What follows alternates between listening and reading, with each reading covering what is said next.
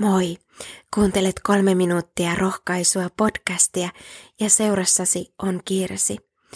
Johanneksen evankeliumissa luvussa kolme, jakeissa 16 ja 17 sanotaan, Jumala on rakastanut maailmaa niin paljon, että antoi ainoan poikansa, jottei yksikään, joka häneen uskoo, joutuisi kadotukseen, vaan saisi ihan kaikki sen elämän.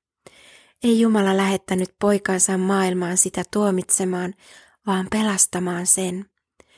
Jumalan rakkaus Jeesuksessa kohdistuu koko maailmaan, sen kaikkiin kansoihin ja heimoihin. Tällä hetkellä maailman väkiluku on yli kahdeksan miljardia ihmistä. Tuon valtavan ihmisjoukon keskellä Jumala huomaa sinut ja minut. Tänäänkin moni kokee yksinäisyyttä ja arvottomuutta. Mutta Jumala huomaa yksinäisen ja haluaa kohdata. Olet rakastettu ja pelastettu.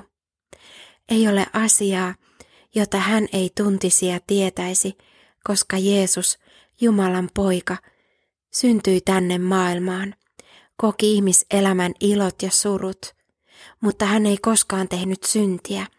Samanaikaisesti hän oli Jumala. Jeesus kantoi synnin rangaistuksen meidän puolestamme – Hänellä oli erityinen tehtävä tuoda pelastus syntisille ihmisille, ettei kukaan joutuisi kadotukseen. Me valmistaudumme juhlimaan Jumalan pojan syntymäjuhlaa. Teemme matkaa kohti Betlehemiä, sitä tallia, josta löydämme Jeesus-lapsen. Rakkaus astui alas taivaasta tämän pimeän, syntisen ja sekasortoisen maailman keskelle.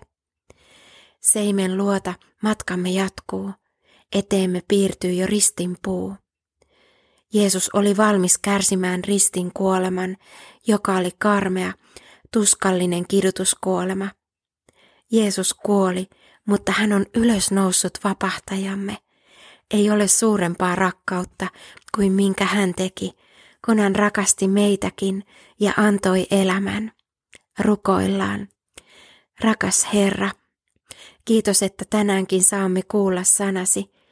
Olet rakastettu ja pelastettu Jeesuksen ristintyön ja kolkatalla vuotaneen sovintoveren tähden. Kiitos Jeesus, että sinä tulit maailmaan. Auta meitä avaamaan sydämemme sinulle ja tulemaan luoksesi. Siunaa meitä matkalla kohti joulua. Aamen. Siunattua päivää Jeesuksen kanssa.